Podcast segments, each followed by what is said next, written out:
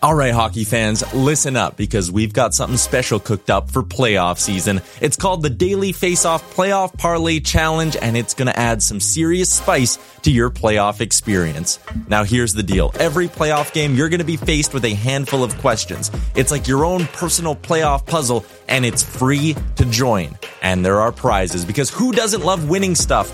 Daily winners, you're getting hooked up with gift cards. Treat yourself to some Nation gear or maybe even your favorite jersey. And for the big dogs, the people who can win an entire round, it's straight, cold, hard cash. We're talking about real dough for your hockey knowledge. So lace up those skates, stretch those thumbs, and get ready to show off your hockey I Q in the Daily Faceoff Playoff Parlay Challenge. Sign up today and play every game day at games dot daily faceoff dot com and prove your puck prowess.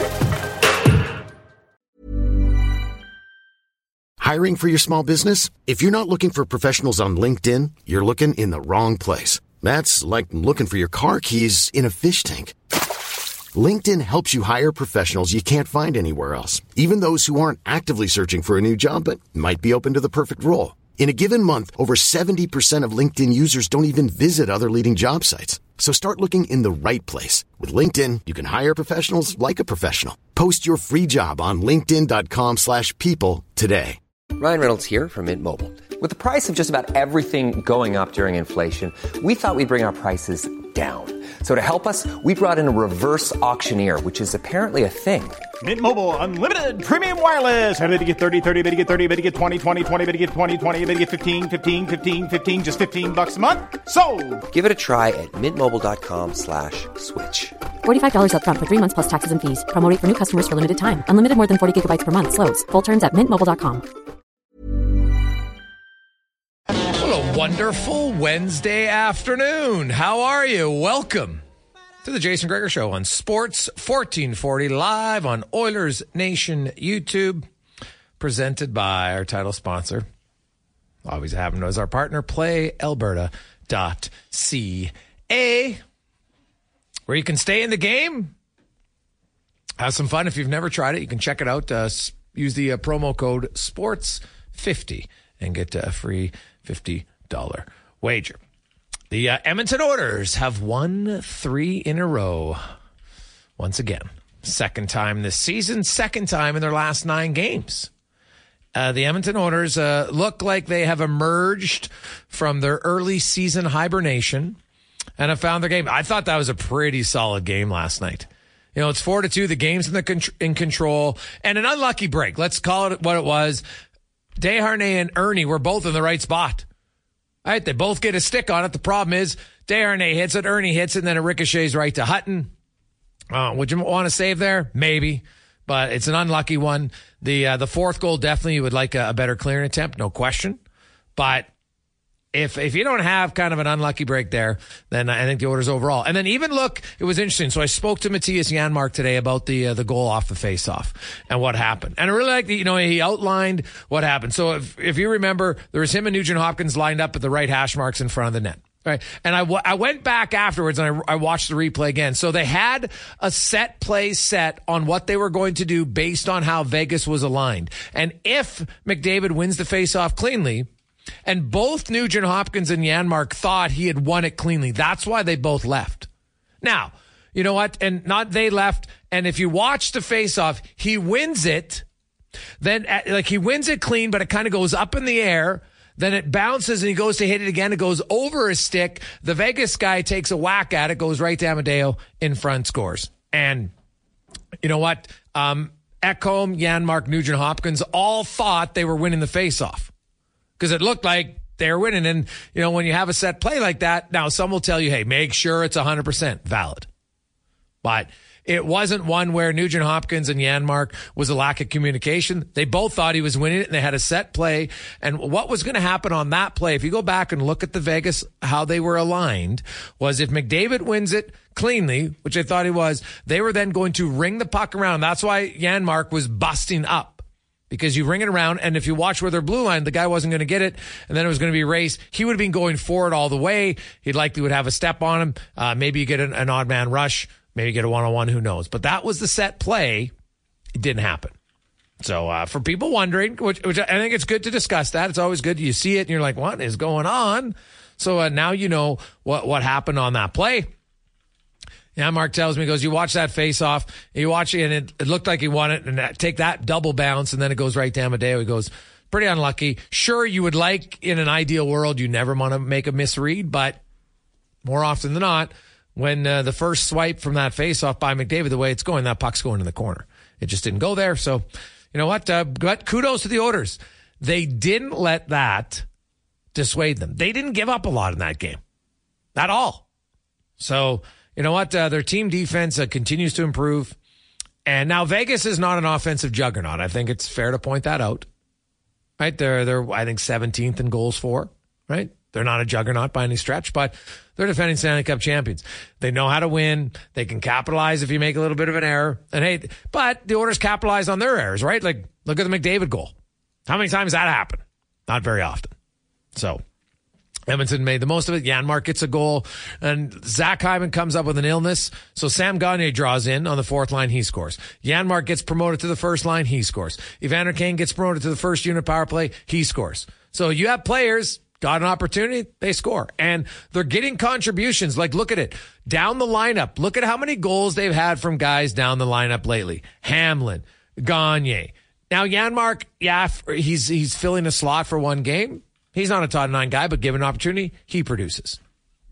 And uh, obviously, Connor McDavid, twelve points in three games, uh, fifteen points in his last five games.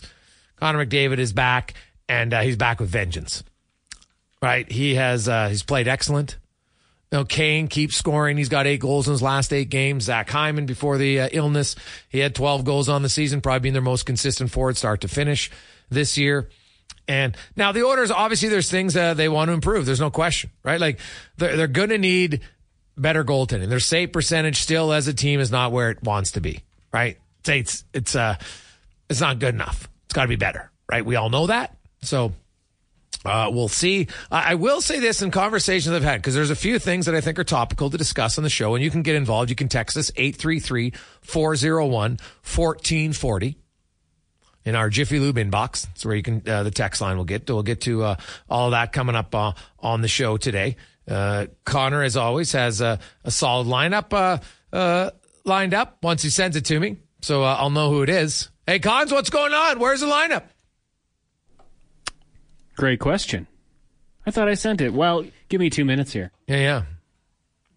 There you go. I can tell you who's coming up today. Well, why don't you do that? Uh, Dave McCarthy at two twenty. Sure. We've got Tyler Yaremchuk of Oilers Nation at uh, three o'clock. Who is it? I can't say who it is, but Gregor, you'll, you'll hint at that. I'll give you some hints, yes. We've got uh, Rupper at four o'clock. Kyle Chipchura, former N H L er, at four twenty. Uh, he's with the Oil Kings now doing player development, so he'll be by at four twenty. Five questions, Spec at five, and then we'll go in the room at five twenty. Ooh, okay. I like that. Uh, for Who Is It Wednesday? I'll give you a few hints, okay? Uh, this uh, guest today uh, had a pro career that lasted over a decade. He uh, he won a championship, so he has a ring. As a player, he also has a ring as a coach, and his jersey number is retired by his team. Let you think about that one. Hmm. If you know who it is, Who Is It Wednesday? eight three three, four oh one, one four four oh. Those are some of the uh, few hints for you. All right. So uh, I'm looking forward to this guest. Um. A, because I know the personality. Uh, the personality will make for uh, for entertaining uh, purposes for sure. So, and uh, should have some great stories. And, you know, when you have a pro career that lasts that long and you have some success as a player and as a coach, it's pretty good. So uh, that's coming up today at three o'clock.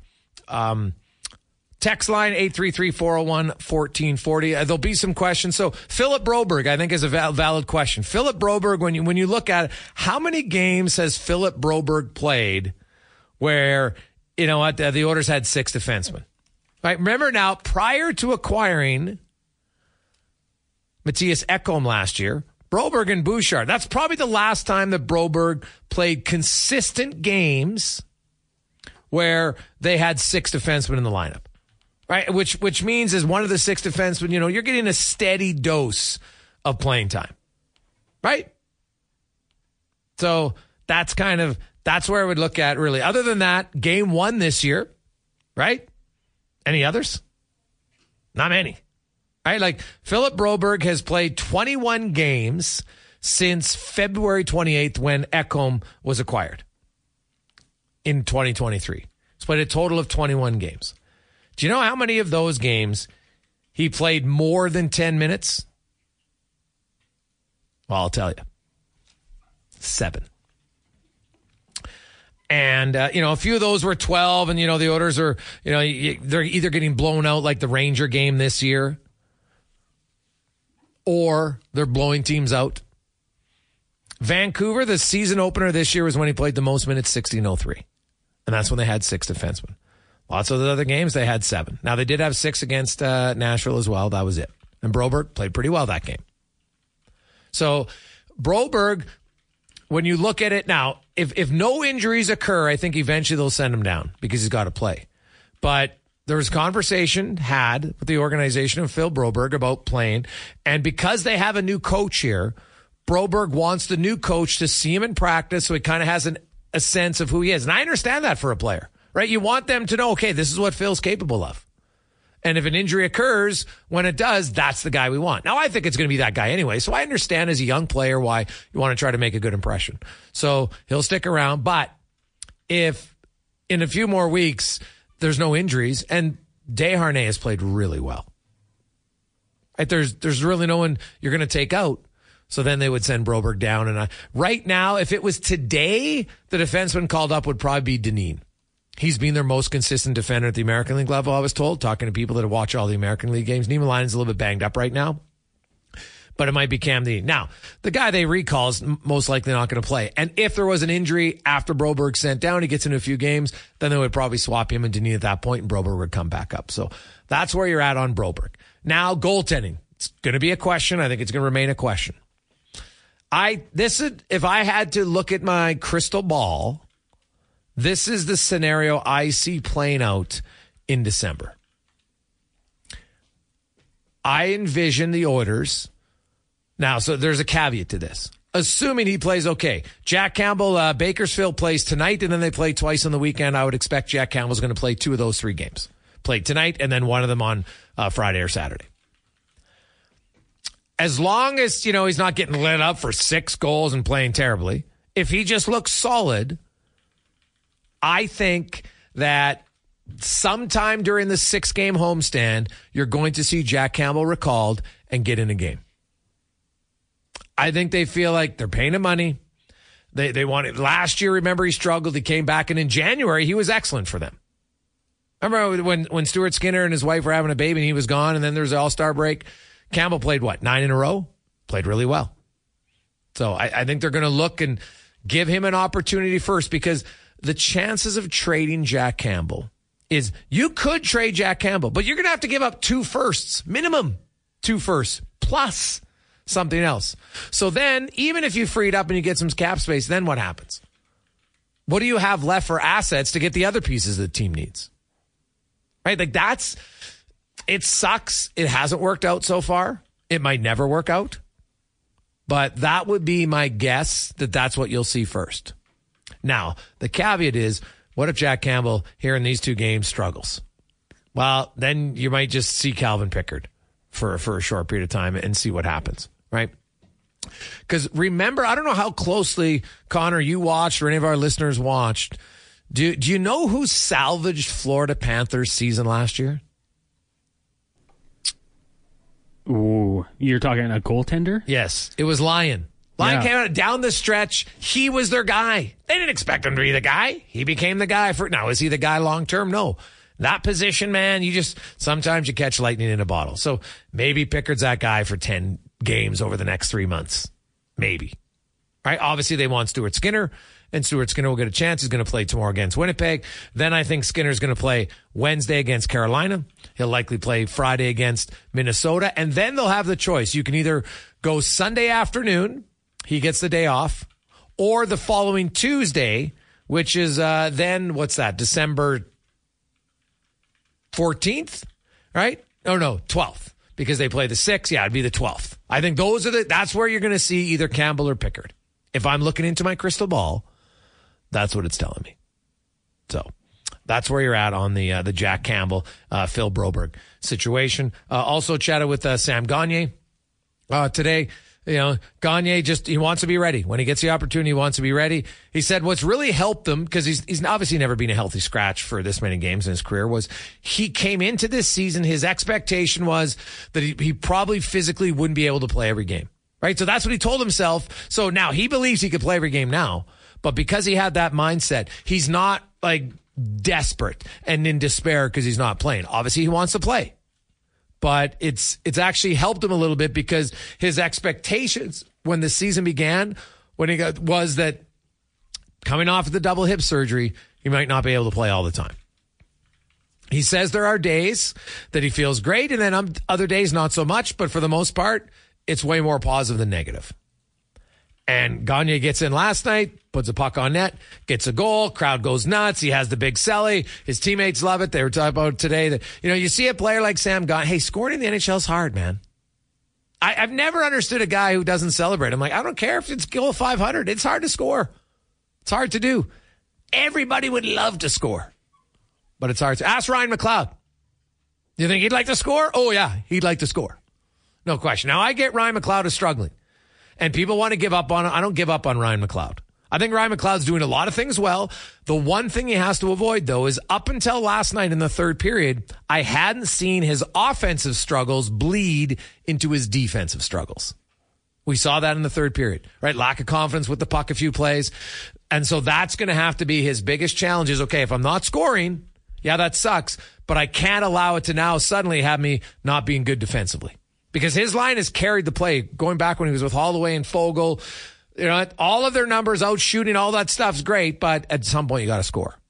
Right? There's no question. Would you like them to see him take it to the net a little bit more? one hundred percent. Right? Not miss the net as much from good areas? one hundred percent.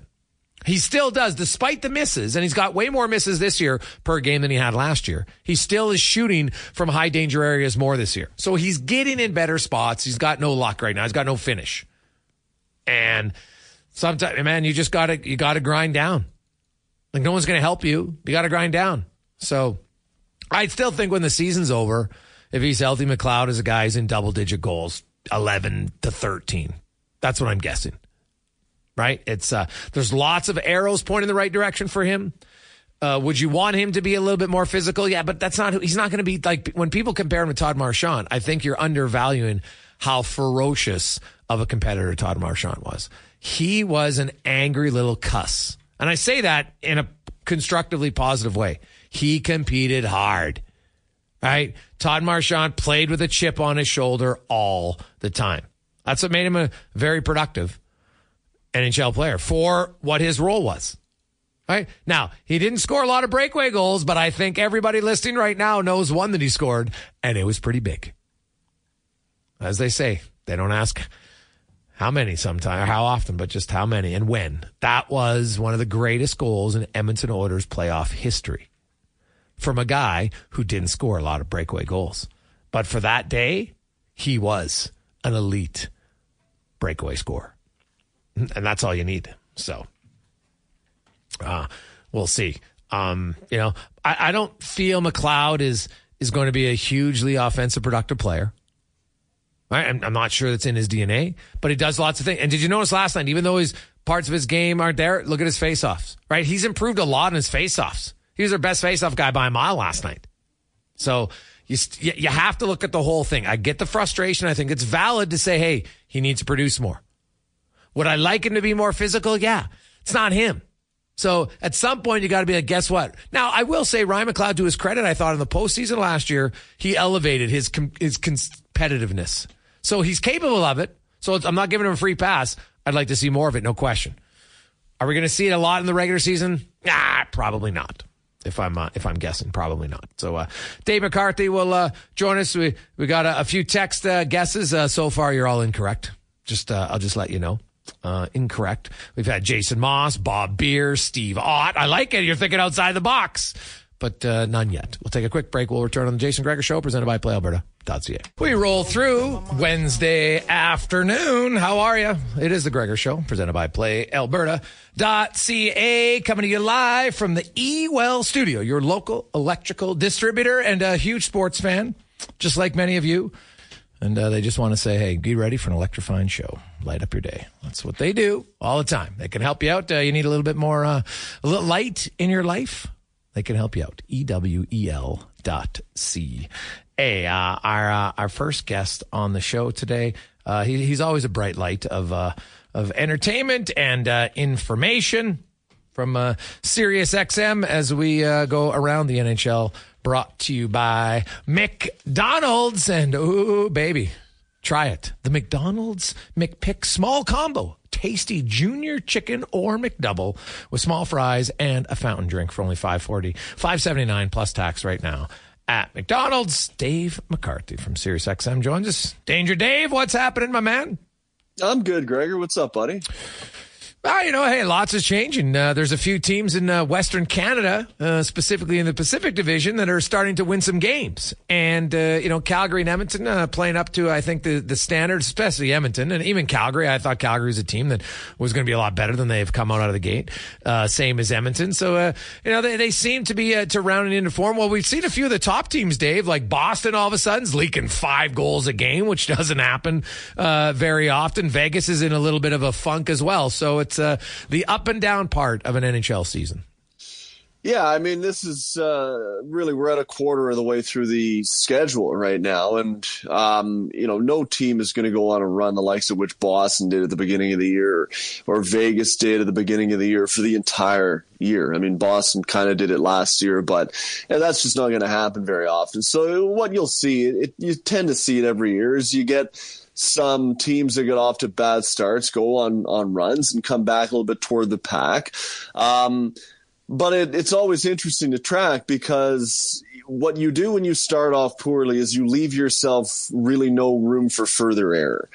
And uh, in order to get yourself back into a playoff position and to keep it there, you've got to continue to play at a really high pace. And that's a lot to ask um, of any team, to play the final sixty games at such a high clip to re-solidify a playoff position, uh, let alone a team that started poorly for the first fifteen to twenty games. So uh, we'll see. I think that's why why we so rarely see significant amounts of teams that uh, were in the outside of the playoff picture at U S Thanksgiving find their way in by the end of the year, because of what I just said. You have to go on such a long run for such a long amount of time um, to to to get back to where you want to be.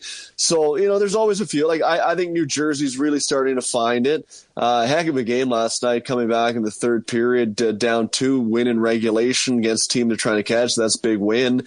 They've been decimated by injuries. Uh, through through much of the first quarter of the year, they've missed Nico Hischier for for eleven games. Um, you know, Timo Meyer's been in and out of the lineup. Like, these are important guys. Dougie Hamilton seems like he's banged up now a little bit, but I think they're going to be able to figure it out. You mentioned Edmonton and Calgary; they're starting to come. Um, the good thing is, in that division, teams like Anaheim coming back to the pack, so so maybe they can continue to climb. But it's going to take Um, sustained quality play from really here on out. There's really no more room for further error for these teams. Yeah, well, the the West is uh, there is some room for error there, simply because um, uh, there's a lot of them that uh, were erroneous for a while there, Dave. So uh, the uh, little bit of a turtle race, but it will pick up. Like, you're not going. Although I shouldn't say it's never happened before, because in two thousand sixteen, uh, fifteen, Minnesota made the playoffs with eighty-seven points as the second wildcard team. And actually, the ninth place team had eighty-two. So in theory, they could have made it with eighty-three points, which obviously uh, doesn't happen uh, very often. But Calgary starting to, to slowly pick it up. Edmonton, obviously, uh, of course, in the same boat. Well, I think Anaheim is definitely uh, coming back down to, uh, to earth somewhat. Um, give me your thoughts on the uh, Minnesota Wild, uh, no, the coaching change. Uh, they get the victory. Uh, what do you make of the Wild, and do, do you think they can be another team that maybe rebounds and put themselves back in a playoff race? I'm not convinced about Minnesota. When they bought out Zach Parise and Ryan Suter a couple of years ago, and we saw the cap penalties that they would incur for the following three seasons, I thought that at some point uh, they would have one of those years where uh, they just they don't play to the level that they want to play at, simply because they're playing essentially with a salary cap that's fourteen million dollars less than everybody else. Um, that's a huge cap penalty to try to deal with and still be competitive. And coming into the year, I thought they had overachieved to an extent last year. Like, their team is okay, but it it really doesn't excite me all that much. And then what's happened is Kirill Kaprizov hasn't played very well this year. Uh, he was great last year and, and really uh, drove their team forward. So there's been some drop-off on, on his part. Um, and beyond that, I mean, I, I think their team is, is okay, but it just doesn't really excite me all that much. So, um, I don't see them clawing back. I mean, they haven't even really gone on a little run yet. Like Edmonton has started to over the last week or so. Like, their hole is really, really deep. So I'm, I'm not convinced as much that Minnesota can do it. Um, you looked at Edmonton at the beginning of the year, and I agreed with, with what you were saying. I don't know if it was on your show when you were on mine, Jason, was that, look, Edmonton, you look at their top players, Connor McDavid, Leon Draisaitl, and Ryan Nugent-Hopkins, the way they played in the first twenty games, you knew that at some point they were going to get it together. There was room there for significant improvement on their part. Other than than Kirill Kaprizov, I just don't know if they've got the the, the horses on Minnesota Uh, to improve to the point where they will get chugging along. And I, I just think the hole is, is too insurmountable now for Minnesota. Yeah, I think uh, I, I think that's totally uh, totally valid. Um, uh, you know, I do Minnesota the, the one wild card, like Kaprizov's got to get going for sure, right? Uh, McDavid has gotten going. You know, can, now Kaprizov's not McDavid, so but but he has no. to get going. There, there's no question about it. They got no chance. I don't care what team you are. Um, You can't go long term with, with that lack of production from uh, from your go to guy. It's just uh, it's too difficult, to, uh, too big of an ask uh, to do. What about the Boston Bruins? You think they're maybe coming back down a little bit closer to the team we thought they might be um, now, or is it just a, a weird string of luck for them? Because they, you know, we all thought, hey, maybe there'd be some struggles with their center ice position. And that doesn't necessarily mean that their goalies are bad, but if you don't have top centers, sometimes, Dave, you're going to have some defensive miscues and stuff. And Krejci and specifically Bergeron were obviously very good uh, defensive centermen. So what do you make of Boston? Is this a little bit of a funk, or maybe they are coming back more to what the team we expected them to be this year? I think probably a little bit of both. Um, I expected Boston to be a team that was in the pack, the upper end of the pack, but but in the pack. I didn't expect them to run away with the division as they did last year and as they were appearing to do through the first fifteen games or so. Um, I look at Boston as a team that has the capability to keep themselves in the mix until the trade deadline, when they can go out and they can patch up some holes Um, that they have in their lineup. And I think, as you point out, chief among them is up the middle of the ice. They're going to need to go out and get a centerman the same way the Maple Leafs are going to have to go out and get a defenseman, if not two, if they have any interest in doing it in the playoffs. Like, you're just you're not going to win if you're the Boston Bruins with what they have up the middle of the ice right now. You might be able to make the playoffs, might be able to win a round or two, but you're going to run into a team that's just better than you um, when when you have the players that they do up the middle of the ice, like Pavel Zacha, Charlie Coyle. These are good players, but they're not number one and number two centers on a championship caliber team. So they need to go out and address that. But but beyond that, I think they're a good enough team where they will be in the mix. And that's that's what I expected out of Boston. So, um, yeah, certainly coming back to the pack a little bit. But I don't think this is the beginning of, you know, to use a Toronto analogy, an eighteen-wheeler situation where the, the truck's about to veer off the road. I just think what they were doing in the first fifteen games was was insane, really, um, and and utterly unsustainable. So naturally, you're going to go through a period where you're you're not at that level. But but I also don't think they were going to win at that clip moving forward for the rest of the year. So it's like a double whammy. You're going to have some regression, and then you're going to start winning again, but not at the same clip that they were in the first fifteen games. So no, I think they'll be fine. But that's that's what's going to happen, is they're going to come back to the pack a little bit. Um, but I, I, I don't really see there being trouble in the Atlantic Division for them, simply because you, you look at the teams right now, like Ottawa, lost in, in the the no. the the enjoyment of the referee's uh, announcement, where he said everybody on the ice gets a ten minute misconduct. And, and we all chuckled and laughed, and that was funny. And and it was kind of old-time hockey.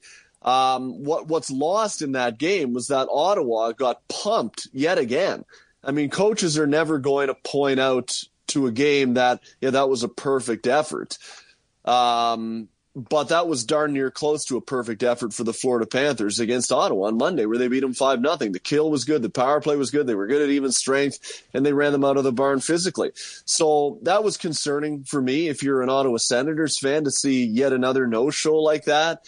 Um, it really looked disconnected at times. Like you saw Eunice Korpisalo uh, banging his stick behind the net after he stopped the puck. Like, fellas, any interest in coming back here to get the puck? Like, there looked like there was some weird stuff going on in Ottawa that they should be past by now. So I don't look at them as a team that is going to get, like, they're not a playoff team to me uh, right now, um, really, or at any point this year. They haven't shown me any indication that they're a playoff team. Buffalo is, I don't know. I'm, I still need to see more. Um, they're trying to put it together, but you know, let, let's see if, if they can sort of keep their head above water until Tage Thompson gets back. Apparently around January first now, they're hoping he, he'll be able to get back, and if he can, that'll be a big help, but we'll see where they're at at that point. Montreal, forget it. Um, you know, and Detroit, interesting, they got Patty Kane, kind of came a little bit out of left field. But I still need to see a little bit more. Like, let's revisit Detroit in a month. Um, I, I think, you know, for Boston, the the the opportunity to to get into the playoffs is absolutely still there in the Atlantic, because I'm just not thrilled with the competition at this point. Yeah, no, I I would agree with that. Uh, Dave McCarthy from uh, SiriusXM uh, joins us.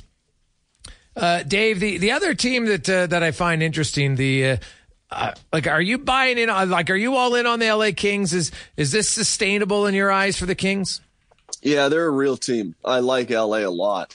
I don't think there's a team with three better centermen up the middle of the ice. And let's not get carried away. Edmonton has two better centermen than anybody on L A. But when you can give me, when you can give me Anze Kopitar, Philippe Danault, and Pierre-Luc Dubois up the middle, that that's pretty deep, right? It gives Todd McLellan options in terms of a deployment standpoint. You know, do you want to put Philippe Danault against another team's top line because he's more than capable of playing those minutes? Um, he can take some of the heavy lifting off guys like Dubois and Kopitar. Puts them in a better position to score. Like, there's just all kinds of options there for Todd McLellan.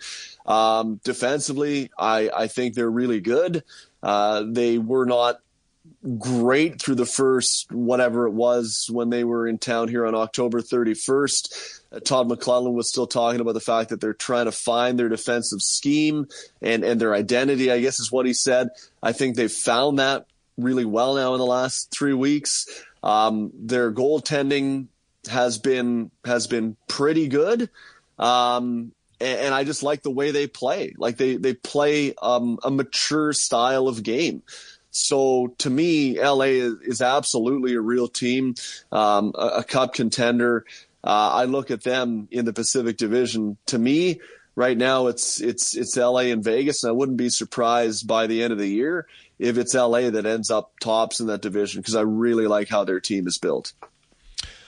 Yeah, I, you know, I wonder, Cam, the thing about goaltending is Aiden Hill, and we've seen other seasons, man, you know, system definitely plays a factor, and I think their system in Los Angeles uh, definitely is is beneficial to them. Uh, there's no question. Uh, Patty Kane to the Detroit Red Wings. The uh, Wings currently have the uh, the eleventh um, our, our eleventh most points in the National Hockey League. Uh, they're tied actually with Toronto. Uh, what do you make of Kane? He said a week to ten days before he comes back in. How much of a boost do you think this is for the Red Wings? Well, help. Um, obviously, he's got a history with Alex DeBrincat from back in the day in Chicago, where they played real well together. Um, so that, that'd be a good match. It'll lengthen their lineup, certainly. Um, I think it'll, it'll, it'll give them just more of an offensive punch. I, I think that's something that they, they have required in Detroit for a little while.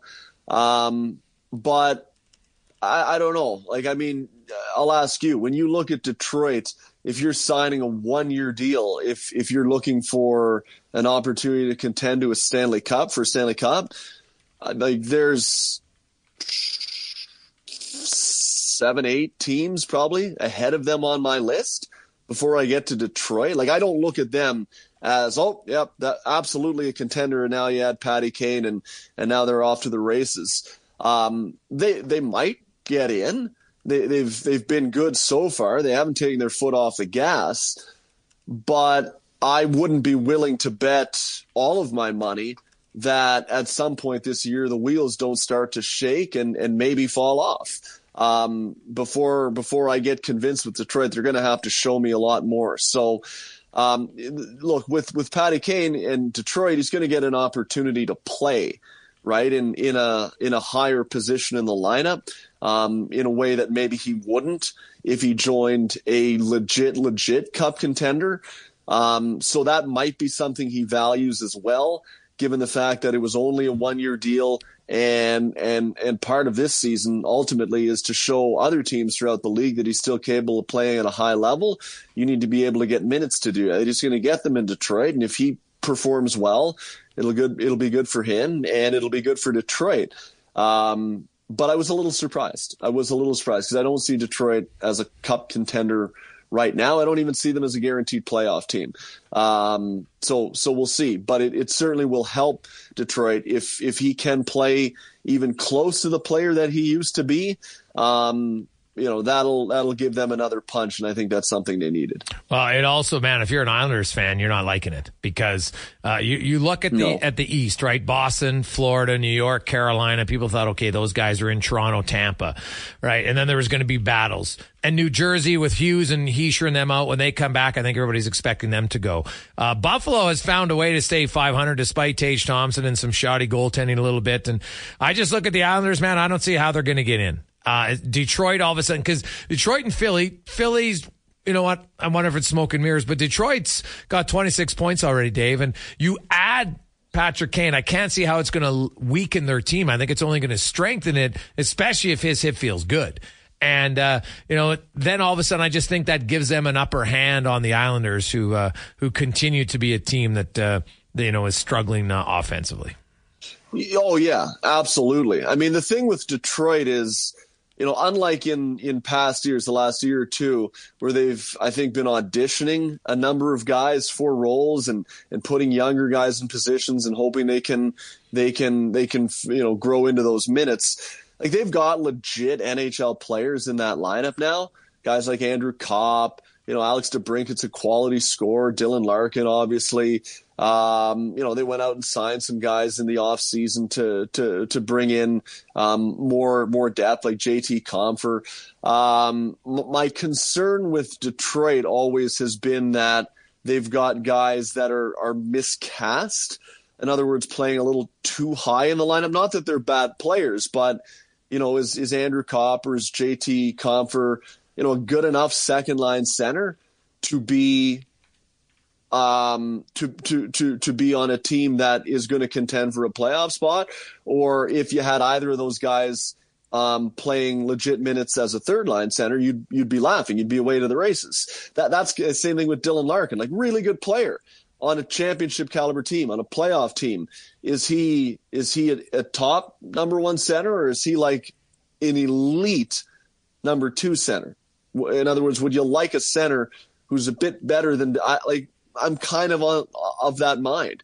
So that's my only concern about Detroit, is that they've got some guys who are miscast, a good collection of talent, and, and maybe they, they get there by committee this year. Um, but we'll see. I mean, they're, I, I, they're not a doormat by any stretch, but I'm just wondering if, if they like, they got sixty games left. That's a long time. And I'm wondering if at any point they go through a real rough spot, twelve to fifteen games where they pick up like three wins, and then suddenly they find themselves on the outside scratching and clawing and constantly chasing, being like two or three points back um, down the stretch. That's tough to make up ground at that point. So so we'll see, but I'm with you. If I had to bet right now um, for a playoff team um, between the Islanders and the Red Wings, I'm picking the, the, the Red Wings over the Islanders, to be sure. Dave, good stuff, man. And uh, also, uh, I've never seen it called, but the old double hit in the shootout uh, had people uh, really scratching their head a little bit uh, last night. I know the uh, Panthers didn't love it. I watched the replay a few times. I'm like, yeah, I guess so. And, and by theory, yes, it was yeah. there. It was it was pretty close. Uh, whoever caught that, good on them, because uh, I didn't see it. I had to watch it. I don't know how many times to finally see the one angle uh, where it uh, where it showed up. But uh, that was definitely an odd ending uh, to a game that, uh, and obviously, uh, personally, uh, I quite liked. I can understand why, and uh, I spoke to uh, Noah after the game, and I, I said to him, did, did you notice that there were Panthers literally coming back onto the ice as you were shooting? And he was like, what, really? No, I didn't even notice that. It was it was just a bizarre set of circumstances. The building had basically emptied, Jason. Yeah. Fans were trying to get back in. I very nearly had submitted my story um, as as Panthers win. I was able to get my, my finger off the send button just in time. I'll, I'll tell you what, sometimes you go to the rink, and that's what, what makes it uh, fun. But what we do... Um, oftentimes you never know what you're going to see. And on some nights you will see something that you have never seen before. And, and certainly I've never seen anything quite like that. The ending of that Leafs Cats game. Yeah, for sure. Thanks, Davey. Appreciate it, buddy. We'll talk to you next Tuesday. Okay. See you, Jason. That's uh, Dave McCarthy from Sirius X M. Quick break. We'll come back. Yaremchuk joins us next on The Gregor Show, presented by Play Alberta dot C A. two forty-nine. How are you? Welcome back to The Gregor Show on Sports fourteen forty, live on Oilers Nation YouTube. And uh, speaking of Oilers Nation, let's get to the uh, Oil Report, brought to you by Volvo Cars Edmonton dot com. You have today and tomorrow, and then it's over. You can save seven thousand five hundred dollars at Volvo Cars Edmonton dot com on any twenty twenty-three model, or get one point four nine percent financing. Check it out. Stop in today or tomorrow. Volvo Cars Edmonton dot com. As uh, we welcome in uh, Tyler Yaremchuk from uh, Oilers Nation dot com. The uh, Oilers have won uh, three in a row. Now they're going to Winnipeg, and uh, you know, another tough test. Uh, no question, but the Oilers, uh, even without their, their most consistent forward, uh, Zach Hyman, uh, all the replacements, uh, on the fourth line, the first line, the first unit power play, Kane, Janmark, and Gagner, uh, all contribute. And really, I thought for the majority of that game, Edmonton was clearly the superior team. Oh, yeah, I agree with you one hundred percent in that assessment. I like the point you made about Hyman goes out of the lineup, and it was next man up, right? Janmark went into the top six, gave him solid minutes, scored a goal. Sam Gagner draws into the lineup, and I really like the look of him, Ernie, and Hamblin together. They score a goal. It was a really, really solid effort from the Oilers. And, you know, not, not to be a homer or whatever, but I also think there was an element of them battling the officials a little bit last night. I felt like there were a handful of moments, especially late in the third. McDavid has the stick ripped out of his hands, no call. Like, Edmonton wins that game four two, or maybe even by more than four two in regulation if they get a couple of calls in that game. So I liked the effort from Edmonton. Yeah, overall, now they got to build on it, uh, no question. Um, you know, and hey, when when a team's going, not every individual is going to be going. We saw earlier in the year there were very few individuals going, and that's why they lost. Now, uh, the majority of them are going. McDavid's obviously back on another planet. Um, Kane, Hyman have been pretty good all year long. I think the defense core, like, uh, people don't talk about it. Darnell Nurse here in the last eight games has been outstanding. Vinny Desharnais has been really good. You know, Evan Bouchard, well, I haven't seen a glaring error from Evan Bouchard uh, recently. I think their defense core has really tightened up. The back pressure from the forwards, five on five, has been infinitely uh, more consistent.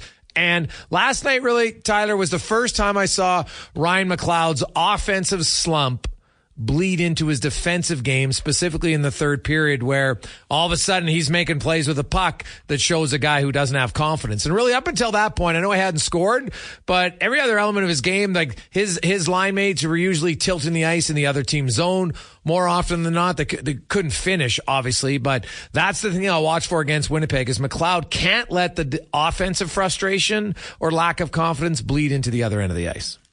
Yeah, I think that's a great point. Like, yes, he's pushing the river to steal the low deadline in the right direction for the most part, right? Through twenty-one, twenty-two games. Like, I think part of the reason why, I mean, there's other things at play, but part of the reason why you haven't heard like, ah, they got to scratch this guy or whatever, is because at least bad things weren't happening when Ryan McLeod was on the ice. Um, I'm getting growingly frustrated with his lack of offensive production. I think it's great to sit there and say, yeah, he, they're getting a lot of shot attempts and they're in the zone and all of that. But at some point, like, it's not like this has been happening for two or three games. It's twenty-two games of him being this team's third line center and not scoring a goal. Like, at some point, you need to expect offensive production and just generating the chances isn't good enough. And if it's going to start bleeding into, into his defensive game and he's going to make costly errors like he did last night, then it's at the point where, okay, great. When you were on the ice, the Oilers outshot the opposition seven to three. But if you do that every night and you're getting outscored one or two nothing at the same time, then it doesn't matter. All the analytics in the world, you can throw them out the window as far as I'm concerned. I'm usually a guy who digs those numbers. You throw him out the window if he doesn't start outscoring the opposition more consistently. Uh, here's the thing. A lot can happen in the next three years. Like a chatbot may be your new best friend. But what won't change? Needing health insurance. United Healthcare Tri-Term Medical Plans are available for these changing times. Underwritten by Golden Rule Insurance Company, they offer budget-friendly, flexible coverage for people who are in between jobs or missed open enrollment. The plans last nearly three years in some states, with access to a nationwide network of doctors and hospitals. So for whatever tomorrow brings, United Healthcare Tri-Term Medical Plans may be for you. Learn more at U H one dot com. When you're ready to pop the question, the last thing you want to do is second-guess the ring. At Blue Nile dot com, you can design a one-of-a-kind ring with the ease and convenience of shopping online. Choose your diamond and setting. When you find the one, you'll get it delivered right to your door. Go to Blue Nile dot com and use promo code LISTEN to get fifty dollars off your purchase of five hundred dollars or more. That's code LISTEN at Blue Nile dot com for fifty dollars off your purchase. Blue Nile dot com, code LISTEN. Hiring for your small business? If you're not looking for professionals on LinkedIn, you're looking in the wrong place. That's like looking for your car keys in a fish tank.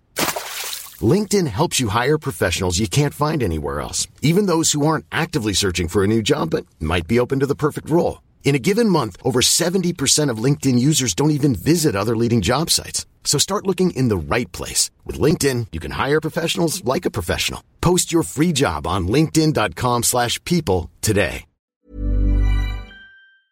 About McLeod, is there? Oh yeah, he's, but Ryan McLeod is actually shooting less per sixty this year than he was last year. He was five point eight nine. He's five point five five. He had seventy-eight shots in fifty-seven games last year. Has twenty-nine shots in twenty-one games. The one thing that I've read, McLeod's actually, and him and I talked about it, and I, I respect Ryan McLeod because we'll have an open conversation about it. He's missed the net on some of his best chances, and you know he admitted, hey, when you're fighting it, now you're like, oh my god, I gotta pick the corner, and he's like, I just need to put the puck on net, and, uh, you know, some will squeak through. Or more importantly, maybe you get a rebound and someone else bangs one home, right? And sometimes you can build confidence off that. But I think he's actually missed the net on some of his best chances. He actually has been in better high danger chances more often. I think that's valid, but he's actually not shooting more, and he's actually missing the net significantly more. Yeah, I kept, I made the joke a couple weeks ago, like he might as well be playing with his stick upside down some nights because he just doesn't shoot the puck. And again, it's great that he flies down the wing and then, you know, at the last second he tries to cut to the front of the net or whatever. But again, if you're not scoring and then eventually not converting on those chances, it's for the large part just empty calories. So I, I think he needs to do more. I think what you said about maybe his confidence being a little shook. Remember there was that play last game or last night when him and Foegele had like this great rush, right? And then McLeod, it went a little too far. He had to catch up to it. And then when he caught up to it, it wasn't just a one-touch fire in front of Foegele. He like caught up to it and then looked down at the puck and then looked up to make sure Warren Foegele was still there. And then it was kind of a bit of a broken chance. Foegele fumbled it in front because he was a little bit too close to the goalie and nothing came of it. Like if he's a confident Ryan McLeod in that situation, I think he skates onto it, snaps the puck in front, and it's a grade A scoring chance. Instead, he felt like he had to look, make sure it was on his stick, take his time, dust it off. And it was like, okay, by the time you do that, do that, the other team's caught up to you and the chance is gone, right? Yeah, one hundred percent. Uh, Tyler Yaremchuk joined us on uh, Sports fourteen forty. So, Ty, when I look into my crystal ball, we know Skinner's playing tomorrow. Then they have five days off. So Skinner's going to play against Carolina. I think he's going to play next Friday against Minnesota. Then there'll be a question. Do they play him against the Devils? Or does he get that afternoon off and then play Chicago? Or do they play him against the Devils? And then he gets the night off against Chicago. So that's the game where you're going to play your backup. And mm-hmm. it's, I think it might be Jack Campbell by that time, to be honest.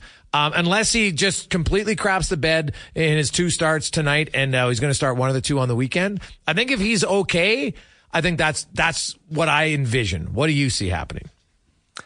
I think Pickard, honestly, could get the start against Minnesota. When you look at Minnie, I mean, again, it's there's some time between then and now um, for Minnesota to turn a corner. But like if Minnesota is still just sputtering along, I have no problem going Campbell against Carolina, Pickard at home against Minnesota. And then you can do Skinner again on the tenth against New Jersey, Pickard back against the twelfth. And I know you probably want to lean on Skinner a little bit here, but been doing that a lot as of late. You don't want to overwork the guy. You have a cluster of games at different points in December. I think you could go Pickard against Minnesota and Chicago. And then maybe after that is when I would sit and go, if Campbell's passed a couple more tests, you could look at bringing him up. But I mean, Pickard wasn't terrible in his appearances so far. Like, I thought he was fine that game against Florida. I mean, I know they lost. He still gave up four goals, but there was nothing crazy egregious there. And then he went and stopped thirteen of fourteen in a relief appearance against Carolina. So the point I made today on Oilers Nation every day is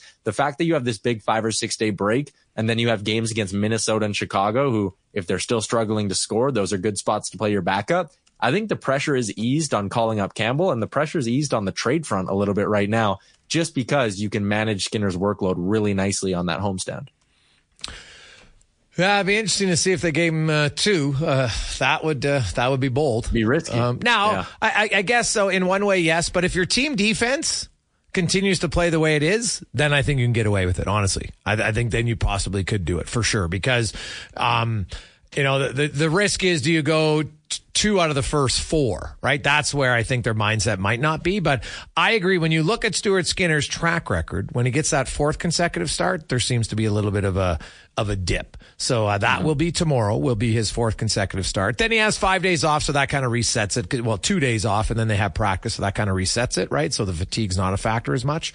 But so I'm kind of more curious to see how Skinner, like, to me, at some point's kind of got to get over the hump there and say, hey, I can have four good games in a row. Yeah, I think that's fair. Um, the last few, like, he hasn't been horrendous, but the downside is, like, I felt like he should have had that third one against the Vegas Golden Knights. I felt like that's a save where, like, you want your guy to step up, deliver in that moment, and boom, he kept, you keep the two goal lead intact and you're fine, especially considering how well they played. Like, in that whole game last night, I'm just looking at natural stat trick. They, they say Vegas only had five Corsi events from high danger areas, or shot attempts, you could call them, from high danger areas. Like, and that matches up with what I saw in the eye test. Vegas wasn't getting a lot of dangerous looks. No. Um, and then you go back to the Anaheim game, and yeah, Skinner only gave up two goals. But again, in the moment, that second goal cannot go in. When you just fought to tie up the game, and then that one kind of, or at least it could have deflated them. So I agree with you. I think, you know, it'd be nice to see Skinner take a step up and go, yeah, give me five or six starts. I'll give you consistent minutes for all of them. At the same time, only his second full season here as an N H L goalie, never mind an N H L starting goalie at that. So I'm, I'm not overly concerned about it, I guess. Yeah, the uh, high danger chances uh, favored Edmonton uh, in that game uh, overall, twenty-two uh, to twelve, according to um, uh, Sport Logic. And you know the uh, you know there wasn't, they didn't give up a whole bunch, I didn't think. Um, The uh, the third goal, there was a screen on. It's kind of an unlucky play. I actually, I thought more so that if there was one, it's the Amadeo goal. I know he's open in front, but it wasn't like that was a real heavy move that he had to make at all. So, um, but it was interesting getting Janmark's description of that goal.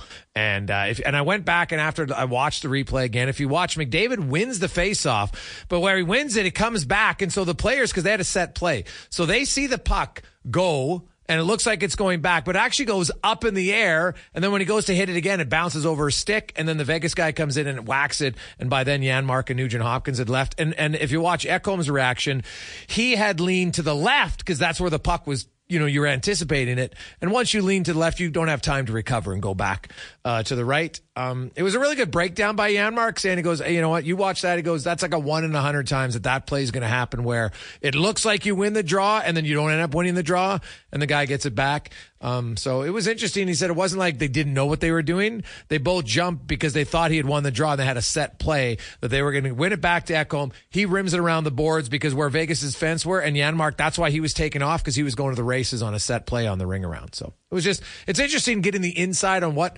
happens sometimes in a play. And, you know, you, you have to react. You can't wait too long because that allows Vegas to, uh, uh, t- to react. Um, but obviously you want to be certain that you win the draw. But he's like, man, it, like, go watch the replay. It looked like he had won it, but it bounced up. And then when he went to hit it again, it bounced over a stick. So kind of a weird play.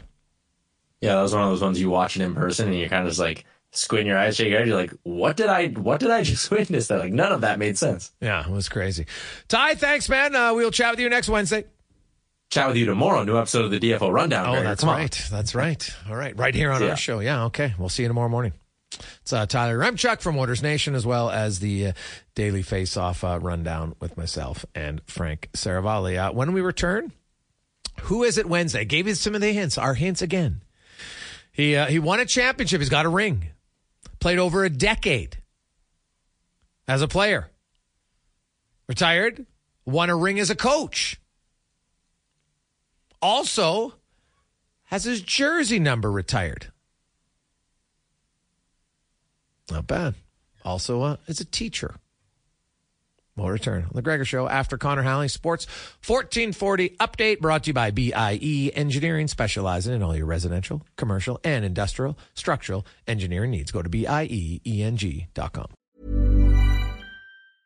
Small details are big surfaces. Tight corners are odd shapes. Flat, rounded, textured, or tall. Whatever your next project, there's a spray paint pattern that's just right.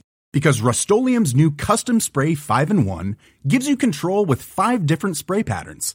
So you can tackle nooks, crannies, edges, and curves without worrying about drips, runs, uneven coverage, or anything else.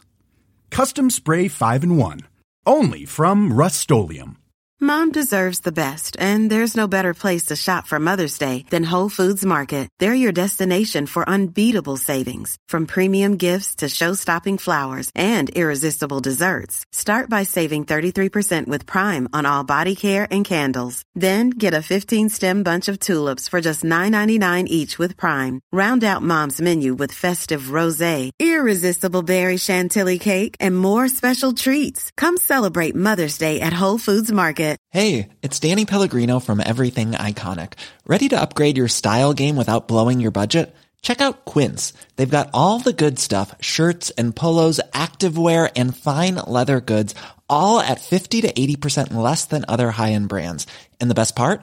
They're all about safe, ethical, and responsible manufacturing. Get that luxury vibe without the luxury price tag. Hit up quince.com slash upgrade for free shipping and three sixty-five day returns on your next order. That's quince.com slash upgrade. Mom deserves the best, and there's no better place to shop for Mother's Day than Whole Foods Market. They're your destination for unbeatable savings. From premium gifts to show-stopping flowers and irresistible desserts, start by saving thirty-three percent with Prime on all body care and candles. Then get a fifteen-stem bunch of tulips for just nine ninety-nine each with Prime. Round out Mom's menu with festive rosé, irresistible berry chantilly cake, and more special treats. Come celebrate Mother's Day at Whole Foods Market.